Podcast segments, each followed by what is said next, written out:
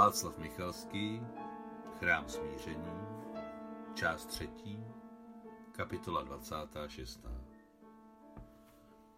9. května 1945 kolchozní pasák zmatený Lecha, jako vždycky hned po raním dojení, vyhnali mu svěřené stádo krav na hranici osady.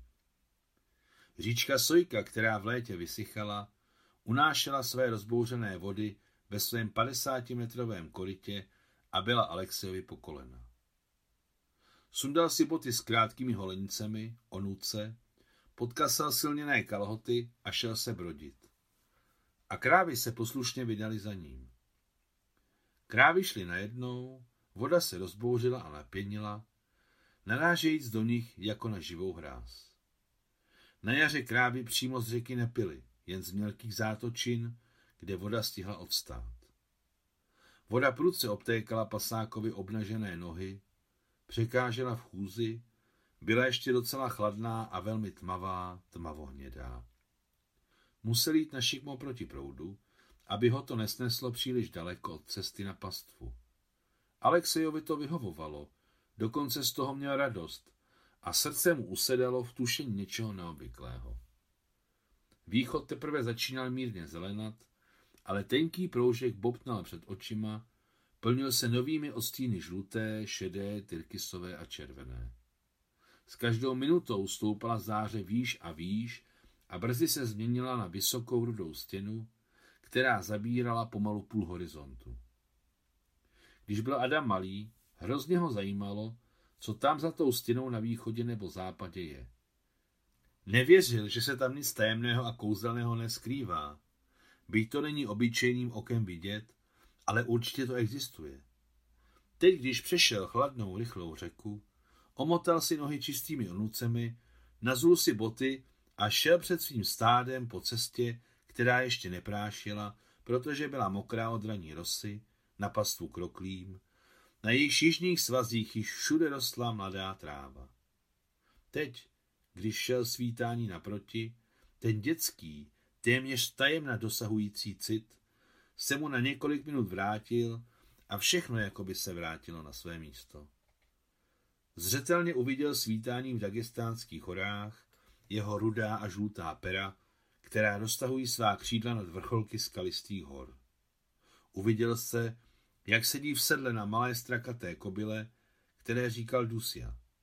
Vzpomněl si, že jel do vzdálené horské vesnice k dlouhému, těžkému porodu 15 horalky a teď se vracel do velké vesnice, kde měl svou lékařskou základnu a kde bydlel a pracoval po skončení lékařského institutu v Rostově na Donu.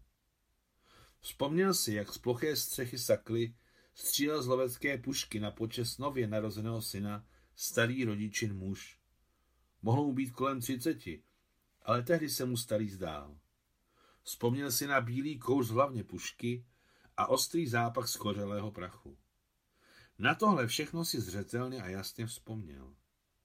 Ještě si vzpomněl na malého novorozence v bílém krému podobnému másku, který měl po celém těle, jako by byl oblečený v rouchu nevinnosti.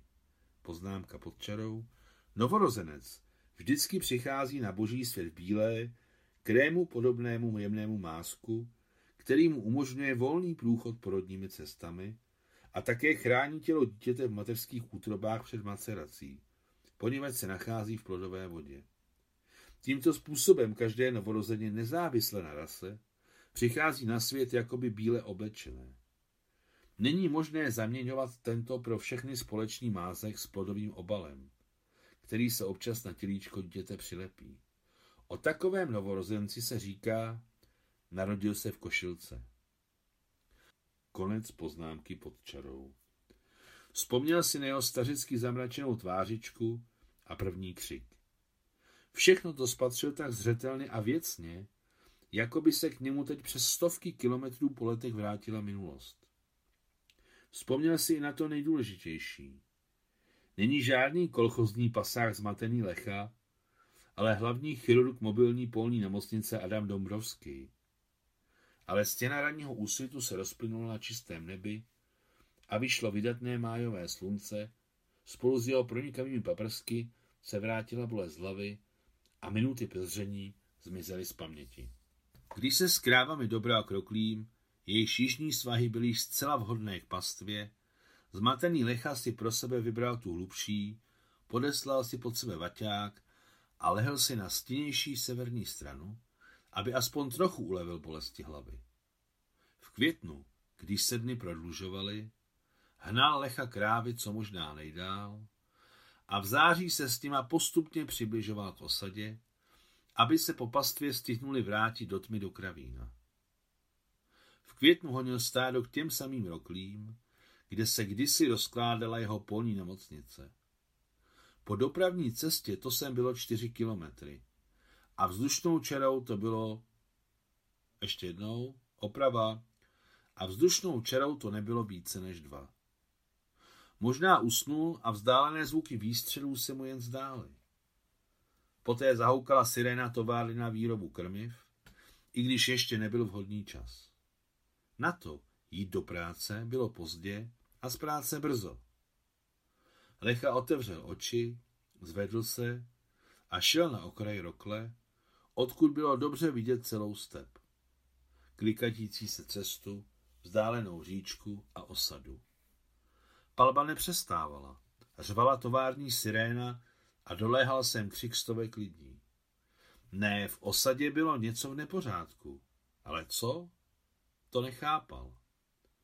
Krávy přestali uštipovat trávu a nastražili se. Buď v osadě naplno hrálo rádio, nebo dechová hudba. Hlava ho rozbolila ještě silněji. Lecha dlouho stál, poslouchal a znovu se spustil do rokle. Na místo, kde ležel předtím, teď dopadalo slunce a tak musel jít ještě hlouběji pod malý keř černého bezu, na němž rozkvétaly krémové okolíky květů. Ale i tady, na dně hluboké rokle, byly slyšet divné zvuky, které sem trvalé doléhaly z osady. Najednou siréna vydala krátké přerušované tóny, jako by v rytmu valcu. Hu, hu, hu. Lecha zavřel oči a usnul. Ne, nespal, jen jakoby plul skrz růžovou vrstvu uplynulého času a neklidně myslel na to, že ho tu krávy nenechají, nepůjdou bez něj. I kdyby se je někdo pokusil odehnat, věřil v ně. A z té víry měl na duši klid a světlo. V levé ruce nesla sandály z vepřové kůže, které jí darovala babička k prvnímu máji, v pravé šedivou plátěnou tašku z lahví pokrutinové samohonky, zavřenou papírovým špuntem, vyrobeným z listu školního sešitu, dva hliníkové hrnky, několik přesně nakrajených kousků černého chleba a na nich malé kousky špeku. Bylo to něco jako obložený chleba. Nechala sandály a tašku na kraji rokle a bosá se potichu spustila k pasákovi, který ležel na vaťáku. Ženský polotovar, kterým kdysi babička Ksenie dráždila, pomalu, ale jistě měnil tvary těla. V šestnácti byla sice hubené, ale vyvinuté, plně sformované děvče, které se z ošklivého káčátka již téměř proměnilo v překrásnou labuť. Šaty barvy praporové modři jí velmi slušely k zelenošedým velkým očím, zdůrazňovaly vysoký jemný krk a zrzavý cop do pasu, který přece babička ubránila, i když to za války nebylo jednoduché.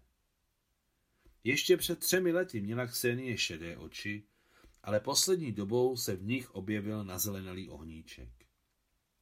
Osada stále šuměla, tovární siréna přestala houkat v rytmu valcu a zmlkla, z pušek již nestříleli, asi jim došly patrony a bylo slyšet ten zvuk veselých opilých hlasů. Slunce se zvedalo nad stepí a připékalo i na pahorcích, díky čemuž tam trávy nádherně a svěže vonily, především když je načechral poryv májového větru, který nevál jen z jedné určité strany, ale objevoval se jednou tady a pak zas jinde, jako by neočekávaně sám od sebe. Zdálo se, že pasák spal, ale i když ležel na zádech, nebyl jeho dech slyšet. Ksenie se vyplašila stejně jako před třemi lety, když tohoto člověka uviděla poprvé na dně rokle, navíc ležícího a nahého, kde rostl šípek a obnažené bílé tělo, které leželo na zemi, bylo polepeno malými spadanými listy. Teď, stejně jako tenkrát, když se vyděsila, že nežije, přiložila mu ucho na levou stranu hrudníku, na místo, kde si myslela, že by mělo být srdce.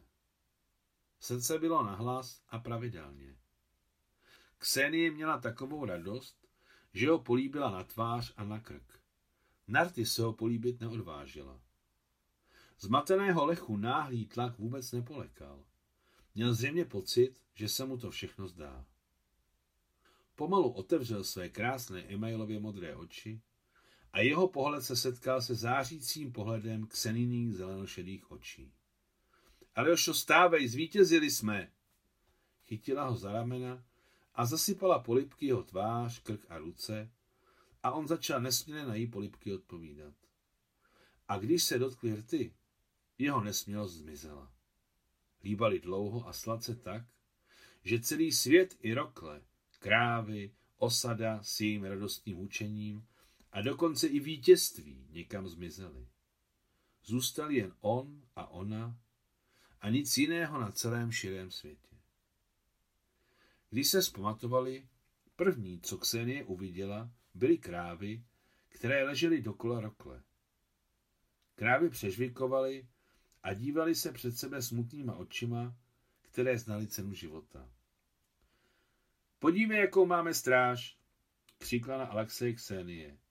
Nemohla mluvit potichu, chtělo se jí křičet nahlas a rozjásaně, aby ji všichni uslyšeli.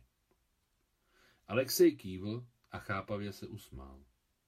Potom ji k sobě něžně přitáhl, políbil na krk, oči, pak na rty, ale co nejcitlivěji. Najednou se od ní odstrčil a s úsměvem řekl, s tebou mě nebolí hlava. A Ksenie uviděla, že je před ní úplně normální muž a žádný zmatený lecha. Je před ní stejný muž, kterého před třemi roky našla nahého a polomrtvého, někdy nedaleko, na dně jedné ze zdejších roklí. Že by byl někým v nemocnici? Neraněný voják, ale někdo jiný. I když o tom dříve Ksenie přemýšlela, ale teď jí ta myšlenka prostoupila jako náhle osvícení a zeptala se. Aljošo, kdo si byl ve válce a v nemocnici? Kapitán. Byla jeho odpověď, ale jeho oči začaly smutnět a doslova se propadly jako za oponu.